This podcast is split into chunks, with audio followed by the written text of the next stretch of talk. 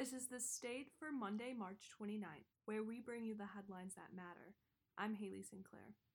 Each year, many students graduate from Michigan State University after sharing an abroad learning experience. Michigan State offers over 275 credits worth of study abroad and study away experiences, with trips ranging from weeks to months. Students that embarked on a study away experience during the spring 2020 semester had their trips cut short due to COVID 19. Due to the many restrictions surrounding the global pandemic, the Education Abroad program has faced many challenges. They have adopted a virtual format to provide learning opportunities to students through their revamped program that runs safely and still provides somewhat of an abroad experience.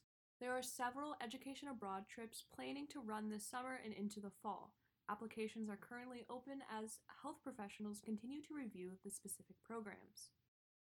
Following recent acts of anti-Asian violence, Michigan State University, APASO, APIDA, and OCAT hosted a community town hall demanding action from the university to support its APIDA student population. MSU Neuroscience undergraduate advisor Becky Law, on behalf of APIDA, stated that since the start of the pandemic, the APIDA and Asian community has continually sat with a lot of grief and anger. Among the demands placed on the university, the groups called for the removal of MSU alumnus Larry Gaynor's name from the Eli Broad College of Business Gaynor Entrepreneurship Lab. In 2017, Gaynor and his wife donated $3 million to the business pavilion, creating the lab on the ground floor.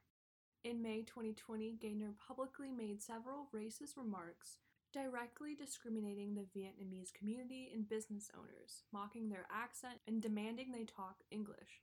The groups called on MSU to issue an official statement condemning Gaynor's actions and to create donor accountability practices for future donors so that the university can properly distance itself from those who do not align with the university values. Though Gaynor personally responded with an apology to MSU VSA, many feel as if his words were insincere, ill written, and held insignificant meaning into relieving the troubles inflicted upon the APIDA community as a whole. At a city council meeting on Tuesday, a survey of 500 East Lansing residents showed black residents trust East Lansing Police Department officers 45 points less than trust given to police in the overall survey. City Manager George Lahana said that the survey will be used as a baseline to judge whether changes that were recently put in place will adjust attitudes towards the police. According to the survey, 51% of black residents feel less safe than they did this time last year in East Lansing, and 52% said the ELPD does not treat people of color fairly.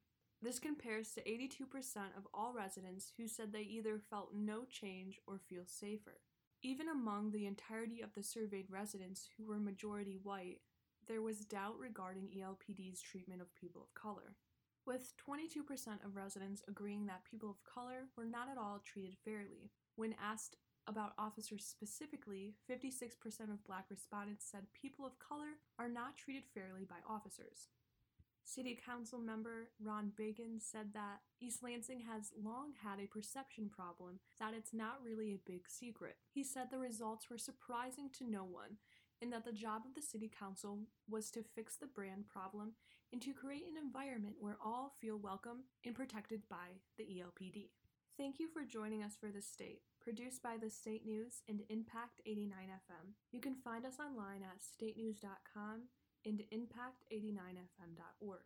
We'll be back tomorrow with more.